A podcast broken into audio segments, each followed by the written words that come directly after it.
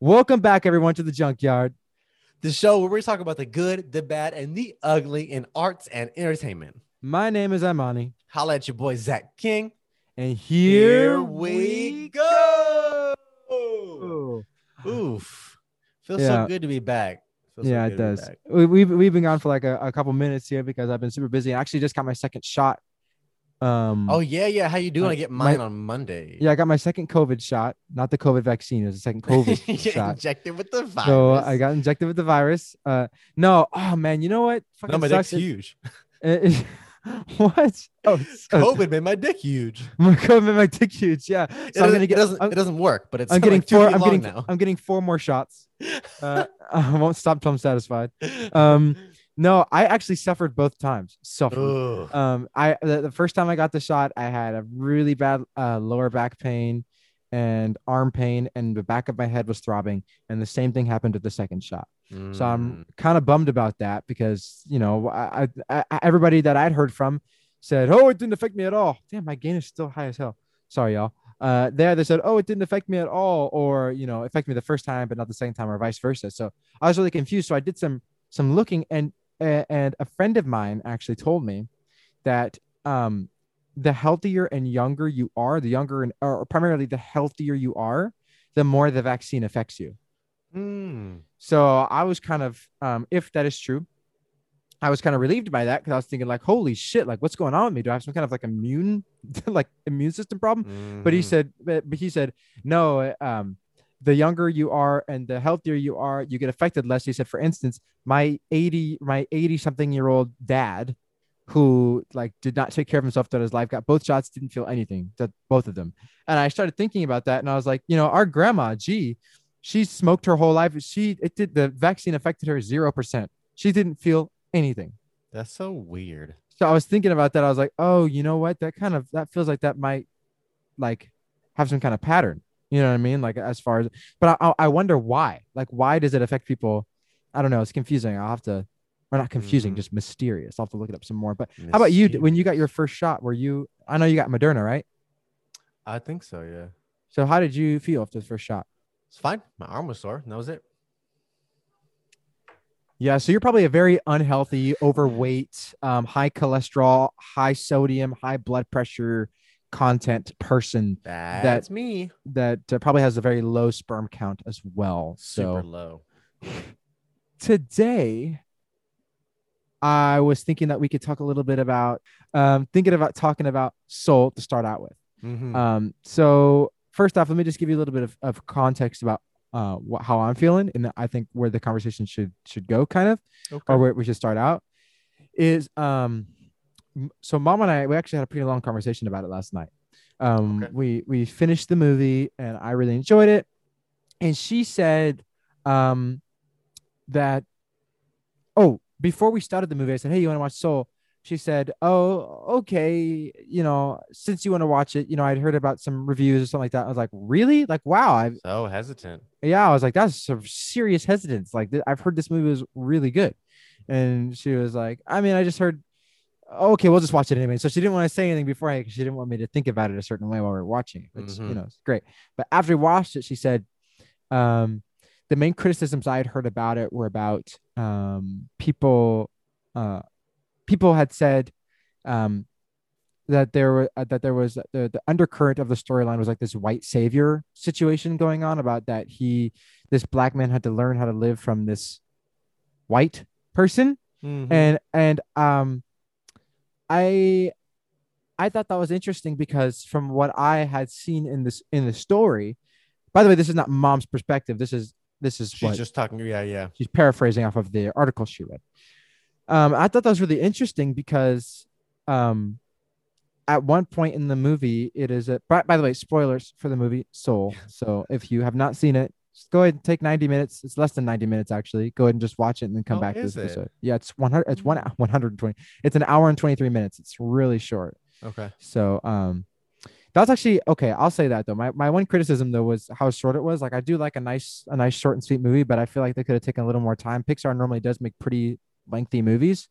And I thought it was strange that with this movie with the black guy in it was like less than 90 minutes. And normally Pixar movies are like a pretty healthy length. You know what I mean? Compared to like compared to Disney movies, Pixar movies are normally like closer to like more serious feature length films. You know what I mean? That's kind of what, that's kind of the allure of Pixar. Pixar has a little more prestigious, you know what I mean? So they have, anyway, that's what I got from it. Although I feel like they got everything though for the story. I just feel like maybe you could have seen a little bit more of his life. I don't know. It got a little more into before we went to Soul Land. I feel like we got into Soul Land like really immediately. Mm-hmm. I was like, oh shit, we're getting that's already happened. And I would have loved to relish a little bit more in seeing this man. Okay, so before I say this, the moral of the story essentially for the main character was to live your life as if it's your last day, you know, really like just to live, not to get caught up in the hustle or whatever it is, just to not get caught up, just to, you know, smell the flowers, as they would say. Mm-hmm. And so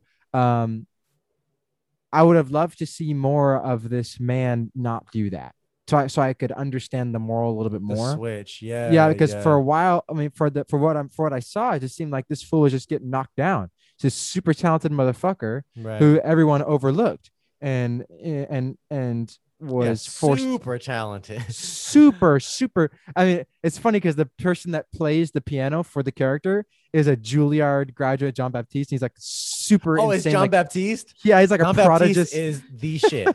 He's like a prodigious jazz pianist, and he's playing for this guy, and I'm like, this guy is literally fucking amazing, but he can't book a gig to save his life. Right. And so for me, it didn't really look like he was caught. Like eventually they painted it to show that he was caught up in things. Mm-hmm. But in the beginning, it didn't really seem like this man had his priorities wrong. It seemed like everyone else was just like knocking him down, and hard to say that it wasn't because it was black. You know, I think that was a pretty strong reason, and maybe it would have been nice to maybe point that out instead of just letting it be assumed or thought about. But what I will say is that I did kind of like about, and I think you mentioned this before, about how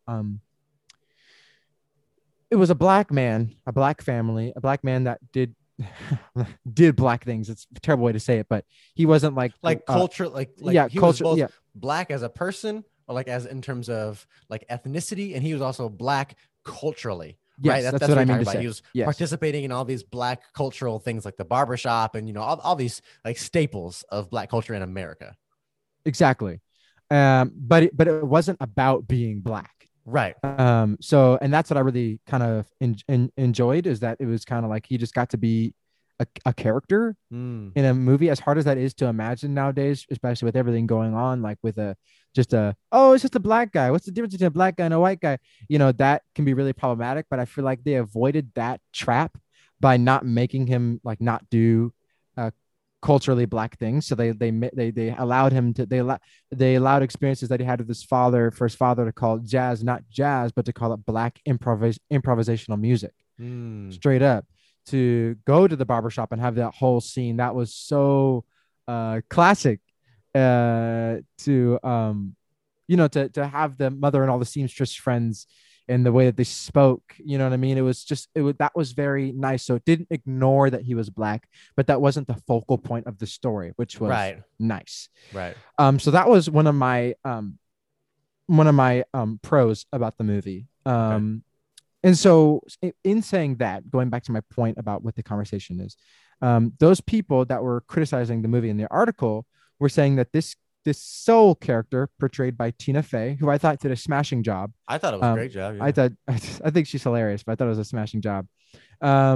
Is that he had to learn how to live every moment as if it's your last. He had to learn how to do that from this white figure. Well, someone who's being played by a white actress.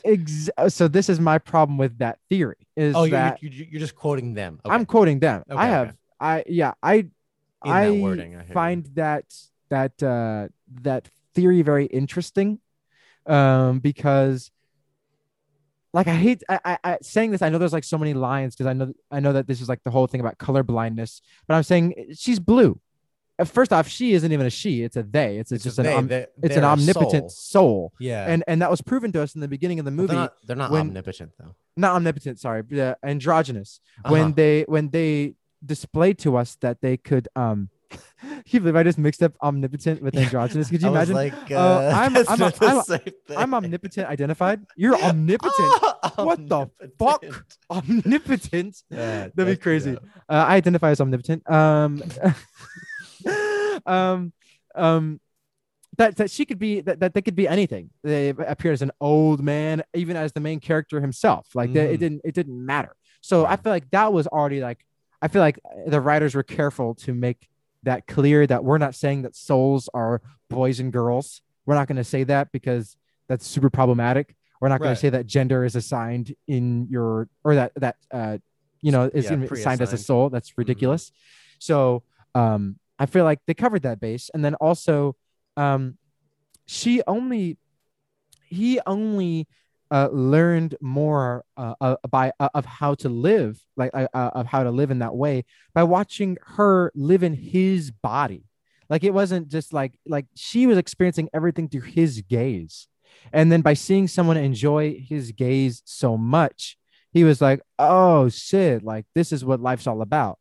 Not like, don't get drowned out and all this stuff. So she like didn't teach him anything. I mean, she was really like clueless the entire movie. Like, yeah, it was just him.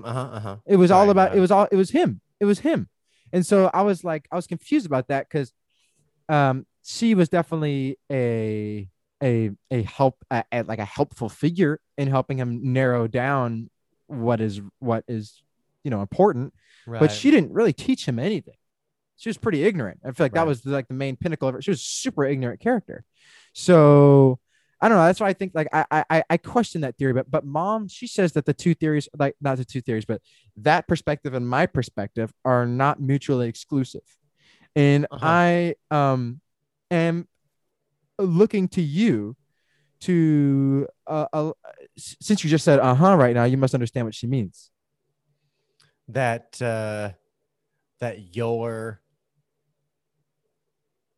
your interpretation and say it again, because so she's saying that's me in Zoom class when the teacher I was like I'm with you. When the teacher is like doing a lecture and they're like talking about da da da da da da da da, and I'm like and they're like, so what do you think about that, Imahni? And I'm like, so what were you saying again? What was it?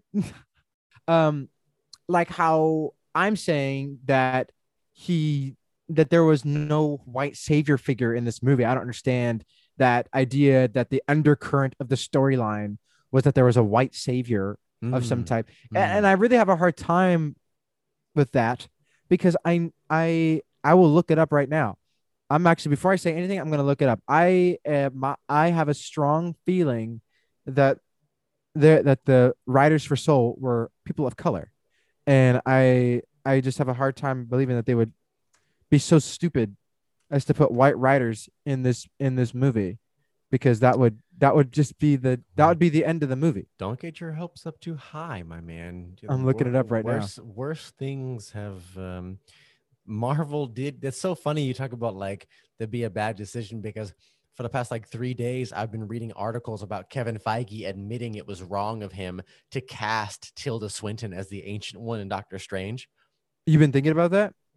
Well, because I've been seeing articles of like, it just came up and people were saying like, yeah, too little, too late. You cast this white European woman as this old ancient Asian man. Yeah. How did you not know? Oh, it was like, originally an Asian man. Well, yeah, it's the Ancient One is like the ancient arts, the ancient mystical arts. And it's like very... Like everyone else in the training ground is fucking Asian, except for this one motherfucker who's played by Tilda Swinton, who's amazing. But like, so for him to come out and say that was a mistake, it's like, yeah, like props, bro. Thanks for coming and fucking saying that 5 years later after you've already cast the character. So I'm just saying, don't get your hopes up, because I love Tilda Swinton, but when they cast her as the Ancient One, who's supposed to be an old ancient Asian man, I was like, yep, they fucked that up. Yeah, that's interesting. Okay, so I've got some intel here. So the directors, there are two directors. Oh, sick. One was Kemp Powers, who is a Black American film director, education from Howard University. So, and Pete Docter, who is a white man, but he was probably there because he's the chief creative officer of Pixar. So he's probably like an artistic director is there. You know, I don't know how much he really directed.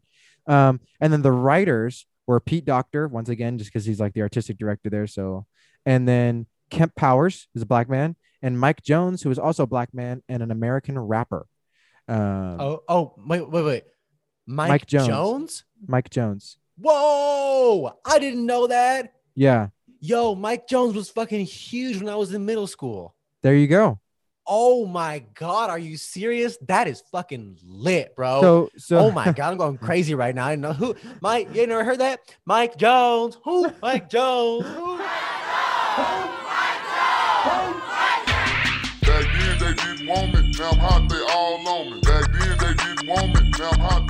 That shit goes back, bruh. I never heard that. No. Oh my God, G. Okay, after this, you're gonna have to bump some Mike Jones. That shit is hilarious. Oh my God. That's good for him, bruh. Well, that's great. That worked out great then. So I my theory was correct.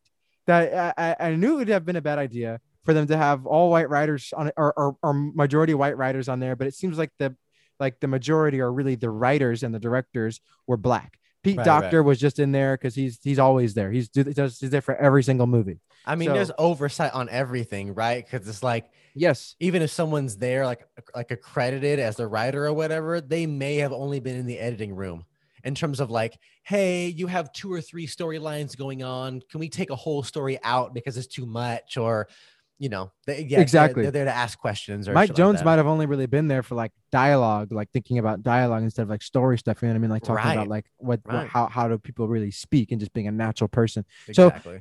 So, but he does have a lot of writing credits. So it actually he may have just actually been a story writer. So, that's another reason to think that is kind of like a really like looking for a problem where there isn't one as far as like that goes, because that this is. Like, that's like if you and I wrote something and I mean, it's not impossible because, you know, it's everywhere. But if somebody accused us that we were trying to subliminally put white savior story in there. Mm-hmm. And we're like, what the fuck? That's like the last thing we want to do. But what those people were saying was that was put in there like on purpose, like to put this mold. And that, another very important thing. And this was really how mom felt, was that at the end, in the fake ending, when we think that he's going to die, right, before they give him a second chance, which is really hilarious. But before we think that they're going to give him a second chance, mom was like, he has to sacrifice himself so that the white person can, the white person finally learned their lesson at the expense of the black man. Like, this is a common narrative. Wait, when in the movie when he falls in the manhole? At the very end of the movie when 22 finally jumps down to Earth with the Earth Pass. Yeah, you know what I'm saying. And he's like, you know, I'm ready to die so that you can go because now you finally, at my expense, found out why you want to live and stuff like that. And mom was just kind of like, you know, see, and this is. Once again, like ignoring the fact that she's a blue soul and we're looking at Tina Fey, which is, you know, I feel like is a serious oversight, but we're ignoring that part and looking as a white person or, you know, that he has to sacrifice himself for this white person to finally understand what was essentially right in front of them the whole time. And she's like, this is the common narrative with black people having to sacrifice themselves, whether that's mentally or like literally, for white people to feel less uncomfortable or to help white people understand because they are reluctant to adjust themselves to our gaze. So we are constantly having to adjust our gaze to theirs. Mm-hmm.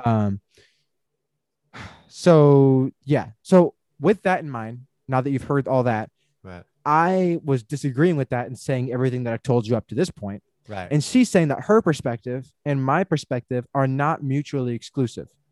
So that's what I'm saying. They don't exist by themselves. They can be sort of. And I'm confused because I feel like mine is like is literally only refuting what she's saying. Yeah, yeah. And I'm like, what you're saying is real, but I don't know if that's here in this movie. Is what I'm trying to say. And so, but she's saying it's not mutually exclusive. So I'm really confused. So do you think that being a third eye on this situation. You know, what do you think? And also, since you've also seen the movie yourself, you have your own opinion. Yeah. I mean, I definitely think it's a point that we should talk about because sort of the history of entertainment and how different people are portrayed differently. It's a valid thing to bring up. For me, I'll try and just hit some of the points you were talking about. Well, first off, I disagree that he has to give his life up for her or for them, for the soul, because he died because he was happy he got a job and didn't pay attention. First off, that's a lawsuit to the city, first of all, because this manhole was not like properly taped off and supervised, because it's fucking dangerous to do that. Right. So first off, he died being careless, and so is a construction company. He's dead. His life was already over. So this idea of, oh, he had to give up his life for this soul. It's like, first off, that Earth Pass already belonged to 22. It belonged to the soul. Whenever the souls find their spark, they get an Earth Pass. So he stole their Earth Pass to come back. So I disagree entirely with that point. I do think we can talk about casting in terms of who played the soul. But for me, then that takes us more into this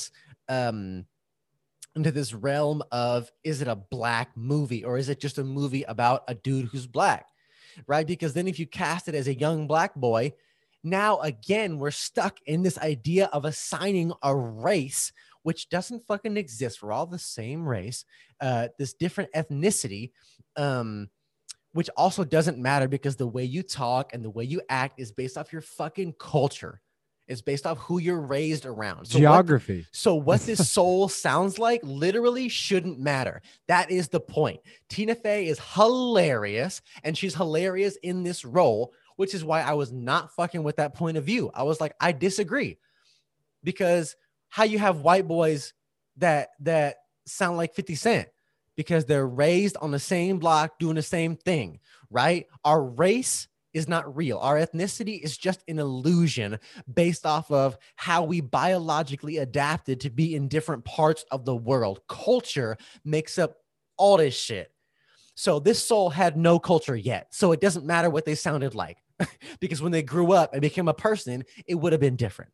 So that part actually irritates me a little bit, as you can tell. Again, but it's not an invalid point to bring up.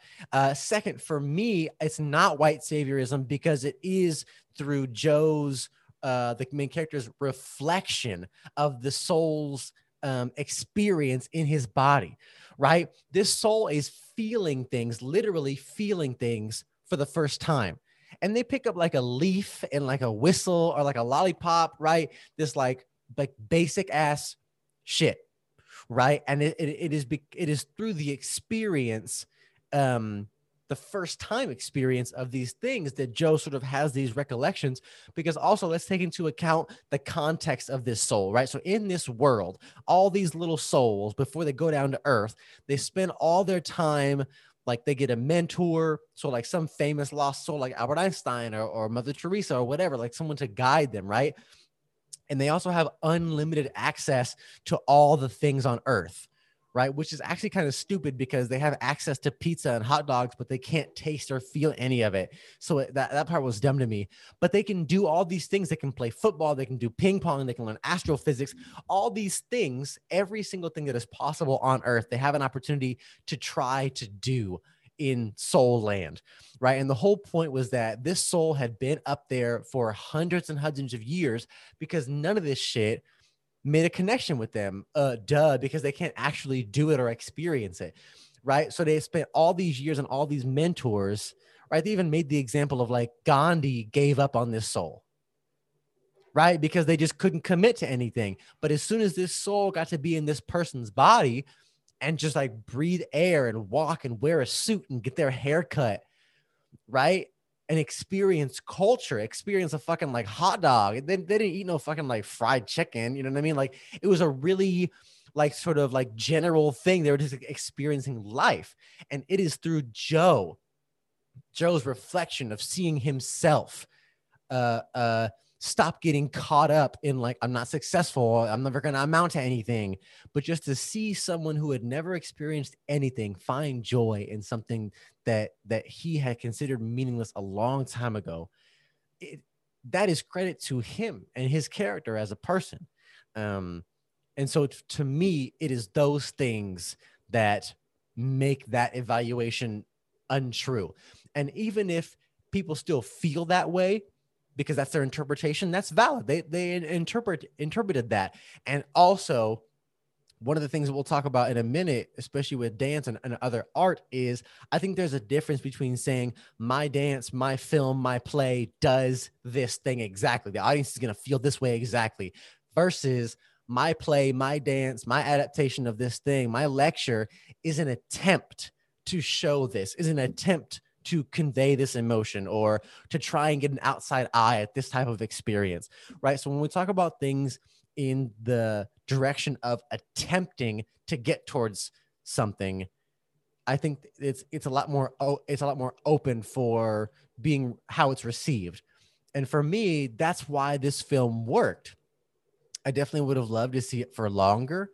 But the fact that you just saw like how excellent Joe was at what he was doing, and his mom too, like his mom was a straight up like business owner of like an exclusive tailor. You know what I mean? Like she was the shit. He was in her shop asking her for money. You know what I mean? Yeah. So that was like a fair amount of black excellence in this show.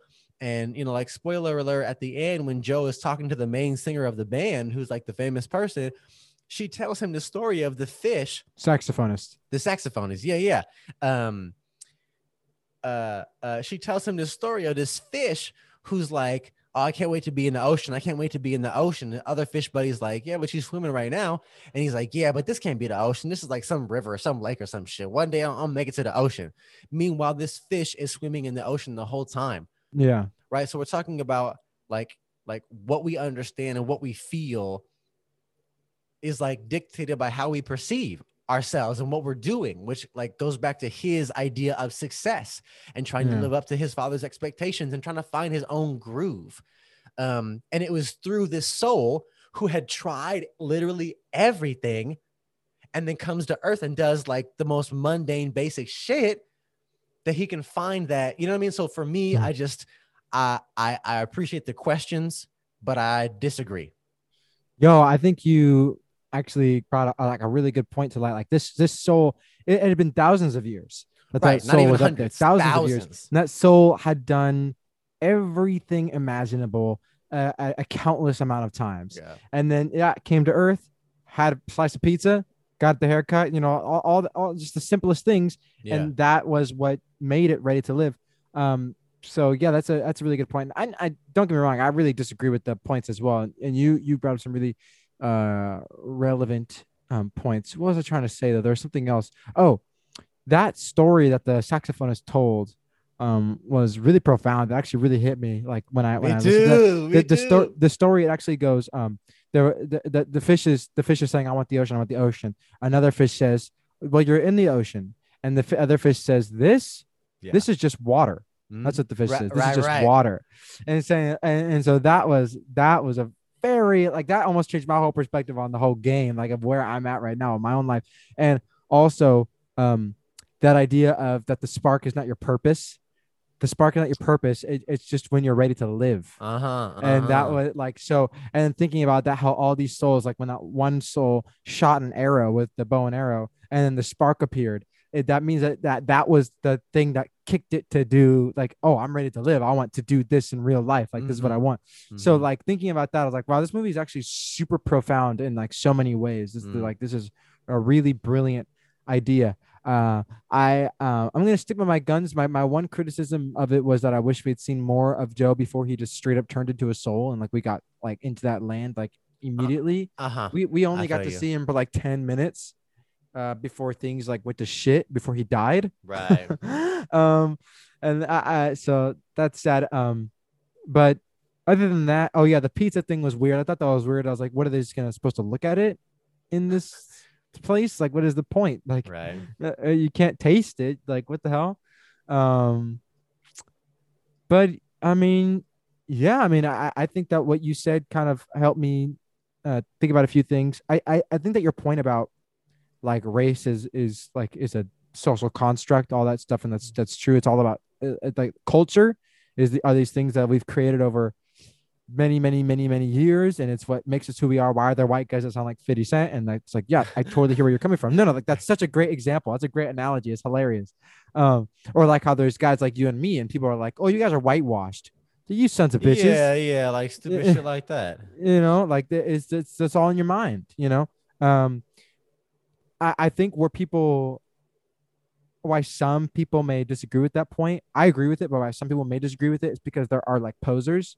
You know what I mean? Like there are white guys who fake sounding like 50 Cent, even though they didn't even grow up in that area. They're capitalizing on something that's like a trend. There's people that follow trends. Like you see it on TikTok all the time. Yeah. People that are toxic and shit like that, that are capitalizing on culture that doesn't belong to them. But you can tell, obviously you can see the fakes from the real ones, the people whose culture, you know, if it really belongs to them, you can see. You wouldn't even second guess it. But, yeah. But I think that's why some people, when they don't look at it deeply enough and they see that, they're like, "Oh."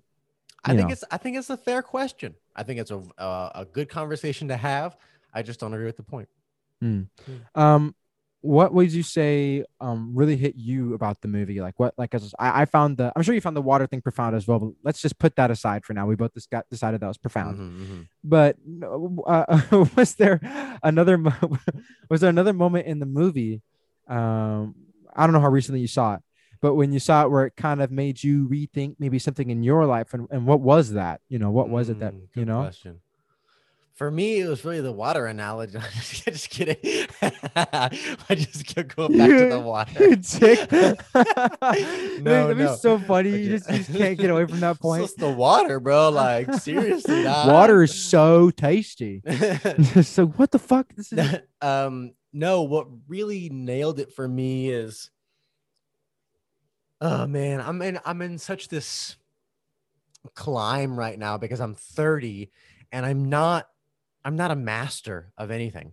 And I don't think I expected myself to be a master at 30. And at the same time, I did add on a huge element to the career that I was pursuing fucking 6 years ago. You know what I mean? So I'm 30, but I'm only 6 years deep into like acting and directing and editing video, which is like my main career now. You know, I've been dancing since 2008. So it's a long time. Yeah. You would have been closer to being a dancing master, but like a movement master rather than, you know, it's going to be a little while. Yeah. Right. And so for me, I've been wrestling a lot with the skills that I have because I've been developing myself for a long time, but this skill set in particular is newer. So it's a bit frustrating to like still have big ideas and deep understanding, and to still not have the skill set that is like sort of relevant to that, sort of things that I can do. I can't do them yet, even though I understand how to communicate certain things, or, you know what I mean? There's just sort of that lag in perception versus physical abilities or, you know, actual skill. And so I work really hard. And at the same time, I'm just not at the point where I can hit it like clean and nasty, you know what I mean? And when Joe gets on the piano, he hits that thing clean, nasty, like he just disappears into his own world when he's playing piano. Like, it's like he can move mountains, you know what I mean? He could align the planets with his playing. Like, it's just, you know what I mean? Like, when you get there to that point of doing something, like I've touched it. in certain areas of my life, like being that proficient. And so for me, like I work hard, but the work doesn't always look as hard as I've worked it just because my skills aren't up to par. And so I've really been feeling this way about, how do I phrase this? Like, I really have been feeling this like lag in proficiency, you know, in terms of really being able to, I don't know how to phrase it in terms of like do the damn thing. You know what I mean? I think my piano teacher, my piano teacher, he originally voiced it to me as, your brain is ahead of your body. Yes, he said your brain exceeds. When I was first trying to play things and stuff, like that, he's like, you're very quick learning. Your brain is exceeding the capabilities of your hands. Yeah. You can't do it. You want to, you know, if you were only a brain, you could, but you're not. Yeah. And so that's the weakness of this body we live in, that it's not as fast as our brain. Right. Our brains are fucking lightning fast, and our bodies are just these slow fucking things that have to do muscle memory. Right, right. What the fuck is that all about? Even though muscle memory is not a thing, the memory is in your nerves, not in your muscles. Yeah, there you go. There's a little piece for you. But I mean, in terms of like, I could dance and just like, I could do it to where like for myself, like I could give myself chills. You know what I mean? And not even like bragging, just like that's how good it feels. And like everything I want to do, I could do. There's still more stuff to learn, but yeah. And so I feel that deficit when I do other things. So I just had that sort of relatability of like, he's there. He's peak performance. And at the same time, he's still struggling with his mind, right? So for me, I have the reverse of like, my mind is there. I'm ready to like click, clack, let's go. And so I just had that relatability, that character of like, what is it to push yourself in like the different phases that we go through? Because he had this skill, but he wasn't pushing himself in the way to like get out there and really capitalize on that skill. And me, I have another version of that. So I really connected to that part of the story. That's legit. You know, I really feel for you as far as like you basically switched your career path, you know, 6 years ago. Right. And like, I'm fresh still in that whole imposter syndrome thing of it, because I am, you know, me, I've been fucking doing theater since I was 7 years old. Yeah. Right. Like if I were to be doing this for 10 more years, then I could be considered not a master, but someone who has a certain confidence with it. Yeah. You know what I mean? A certain proficiency in it that is of a high level. But you know, I didn't just switch from theater to like dancing. I switched from theater to coding on the other fucking side of the planet. You know what I mean? And so, you know, I think that really honestly, you shouldn't worry about like, not being a master of something at 30, you know, I think that being a master takes a lifetime. I think that I think a lot of people don't even get to become masters, and when they become masters, it's like in their final years, and that's when they write their manifesto and then they die. Right. You know what I mean? Like that's it. We don't. How complex these things are, how complex we make these things rather, outlive us, outlives our capability to master them in the way that we want to. I also think that a lot of it's like something in our minds. Like I think that we hold ourselves back a lot. Like I think many ways we are. I think we talked about Hunter X Hunter before on the podcast. What was really profound about that show to me was how ordinary people could infuse their nen in things subconsciously when they were doing something, like when they're in the zone, basically when they do something. Did you finish? Yeah. Okay, we'll talk about that later. I'm so fucking mad at this dude. Bro, you finished? You gotta go pick up the manga. The manga goes further.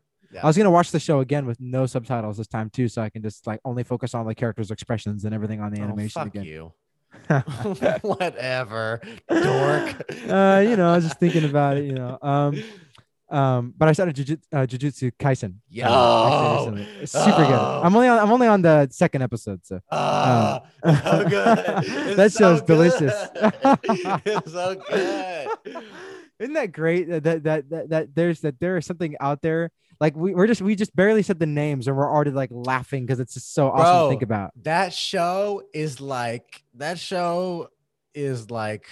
getting head while smoking a blunt, while eating ice cream, while on a roller coaster. G, like that show is so lit, dog. It's so good, so good. No, I felt that way too about Hunter X Hunter. Like I was never bored, like ever during that show. You know what I mean? Like when you're writing, the writing is everything. G, the writing is so excellent. You know what I mean? And you can really tell the difference. I actually we'll talk about it another time. But so what the fuck was I saying? Oh yeah, like mastership. Like I feel like we hold ourselves back, and when we are masters of things without knowing, like I think that in certain ways of being a director of photography or just a cinematographer in general, or I don't really know the terminology for it, so correct me. But I feel like you're already a master in that field compared to other people in some ways. I think that there's not just a master of everything. Right, because then you're just a master of none. Right, you can't be a master of everything, and you're never going to be a master of all things in the film field or even the camera operating field. That would be ridiculous. Right. At the most, you'd just be very knowledgeable of everything, and then be a master in a few things or one thing. And so I think you're already, as far as applying your previous near mastership of movement and all that stuff with your long time of study and just given intuition, that you're applying that to your cinematography, and you're seeing, okay, how to shoot people's bodies. Mm-hmm. I feel like it's very important, and how to use your own body. I've been on set with you a few times at this point, and when I'm helping you on set, like when you're moving backwards, you need me to guide you.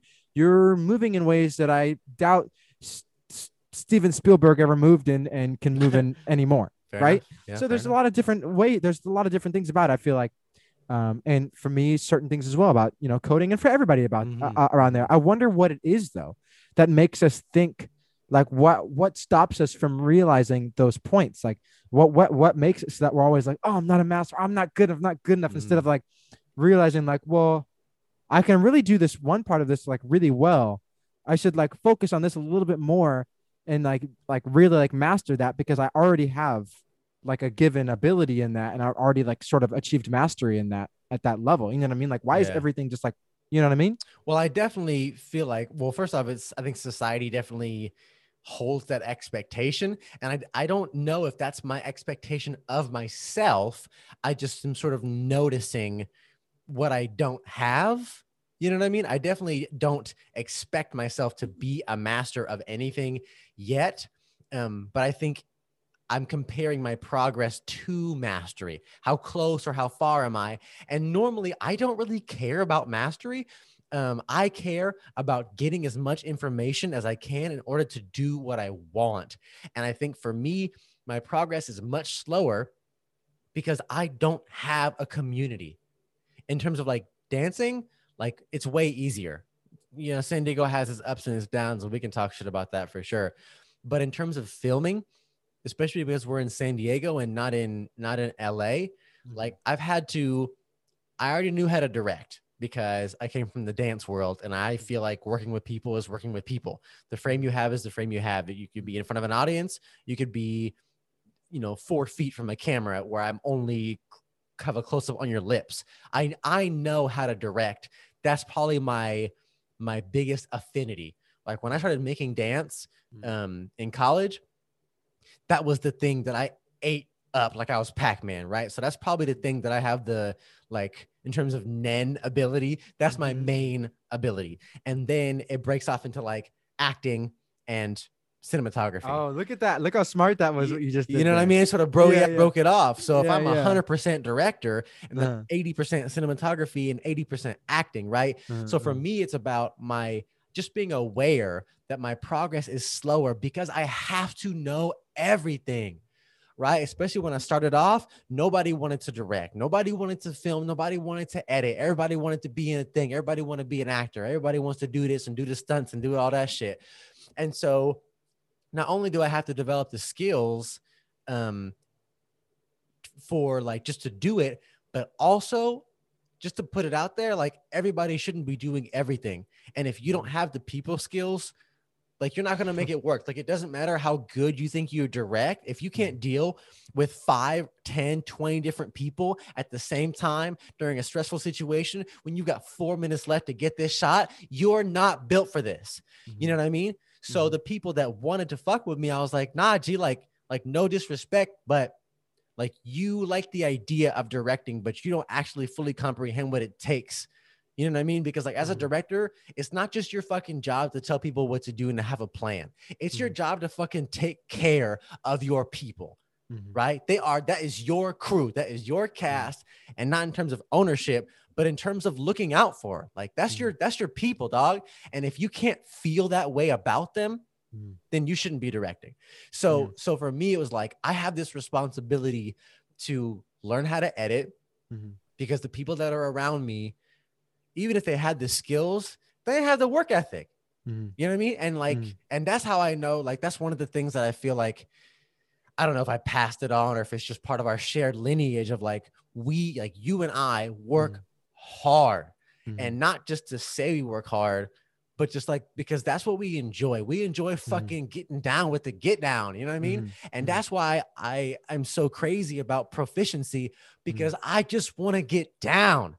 And that's why for me, like, my dancing is not a one particular style, because I see something new and I'll go only learn that for 2 or 3 years. And then I'll come back and I'll like integrate it into myself and be something new because of that. And so for me, it was like, man, all these motherfuckers with all the skills don't have everything else. Like, none of these motherfuckers were leaders. You know what I mean? None of these motherfuckers wanted to take care of their people. None of these motherfuckers wanted to put in the extra time for free. And so I really feel the like, one step at a time, because I'm learning everything. And I have to forgive myself often, but it also goes along with what I believe. And like, look, if you want to go, if you want to go fast, go alone. But if you want to go far, you go together. And I believe that with my community in the same way I believe that with my skill set. So yeah, I forgot what the original point. Oh yeah, in terms of like obsessing over mastery, I think it's that's just part of my reality. And sometimes, even though I do face more of the emotional brunt of things, because I just may just be overwhelmed with frustration, I do have to take a step back and go, like, collectively, I've come a long fucking way, and I didn't even go to film school. You know what I mean? So I feel like and also, like, it varies per what you do. I mean, I've had a couple realizations right now while you were talking and listening to what you're saying, and it's tough. Like, when you're an artist, or you are working in the arts, like, together is what it is. You know what I mean? Like, you gotta have people around you. It happens with the crew. That's how you do things. And for a lot of the hangups with building a crew is, like you said, like, work ethic. Like, yeah, people have the resources or the knowledge, but people don't want to, they don't want to work all the time, or not work all the time, but they don't want to, let's say they're flakes, or they don't take direction, or they are like, no, I want to do my own thing on this project. You know what I mean? Instead of like trying to work as a cohesive, like, a thing, or, there's also, like, not a hierarchy, but there is, like, when there's a director, the not saying the PA can't, like, say, hey, do everything, but, like, if the PA was like, you never asked me for my ideas, this is ridiculous, and they walk off the set, you're like, what the fuck just happened? Like, right. Bruh. So they're, that's really tough, because people are just so confusing and diverse that it's hard to whittle down those who are going to be your crew, who are focused. Yeah, I think is the best way to put it. But then in, like, a field, like, for instance, like coding, where I think, or just business in general, but coding and business, which is such a snaky part world, so ugly. It is the part of America that everyone hates. Like, technology, technology is great. Oh, it's awesome. And it really intrigues me. I just can't help myself. Like, I feel like if I could fucking be a cyborg, I fucking, like, would. Like, no, I'm not even fucking playing. Yeah. If I could fucking, if I could get pieces of my body, I'm not even joking. So it's like that. Just put a flashlight on your arm. Just God already did that for me. No, I'm kidding. No, but like, so that's very alluring to me, but then everything else about it, you know, like just the constituents and people like stealing ideas, like, no, Mark Zuckerberg is not the only one. Mm-hmm. He's not the first one. He's not the last one. He is not a crazy one. He's just one that happened to make $70 billion off of doing that. But people do that all the goddamn time, even if it's just for the fun of it. Right. People do it all the goddamn. That's why there's fucking hackers that don't even make a dime sometimes. So it's very stressful to in the coding world. You think if you want to go at all, you go alone, because if you end up going with other people, most of the time it's like these antisocial motherfuckers that are like fucking like super cringy to work with. They're going to steal your shit maybe. Or maybe they might not, but they're just super hard to work with because they don't know how to communicate. Right. or so that's not your people. Or, you know, you find someone that's like, oh, like this is my, like somebody like me. And then I'm like, oh, fuck, someone like me. They're probably hella ambitious. They're probably going to steal my idea. Fuck them. Mm-hmm. You know what I mean? So I have similar issues to you. Like I am trying to learn everything that I want to do at every part of it because I had developed a website before, and in order to get somebody to work with me that I knew wouldn't steal my idea, I had to sign a $5,000 contract. Ooh, you paid them $5,000? Not all in total. It was through another company as well, of course. But yeah, okay. $5,000 just so I could be fucking assured that I wasn't going to have my idea stolen for anything. Mm-hmm. Obviously lost money because I didn't make anything back, but it was a very valuable experience. Right. Fuck! I'm in so much debt. I'm kidding. It was my own money. I'm not in debt. So that's for all your listeners out there. Don't worry. I'm not in any trouble with the cartel or any loan sharks. Responsible enough. Break your knees, you son of a bitch.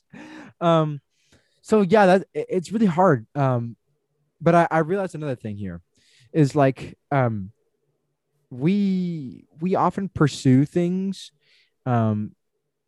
that we feel like is us. You know, like I am nothing without this. You know what I mean? Like lots of people are like that. Uh-huh. And it's a thing that's taught to you a lot too. Like when I was in school, people were like, if you have a backup plan, you shouldn't be doing this. You should be doing your backup plan. You know what I mean? Like people say that, you know what I mean? I'm like, that's what kind of white privilege bullshit is this? Like bullshit is I will drop everything to make my dreams come true. It's like, are you a fucking superhero? Like, is this a book? Like, this is not, it's not reality, but also like what we do and what we excel at is not who we are.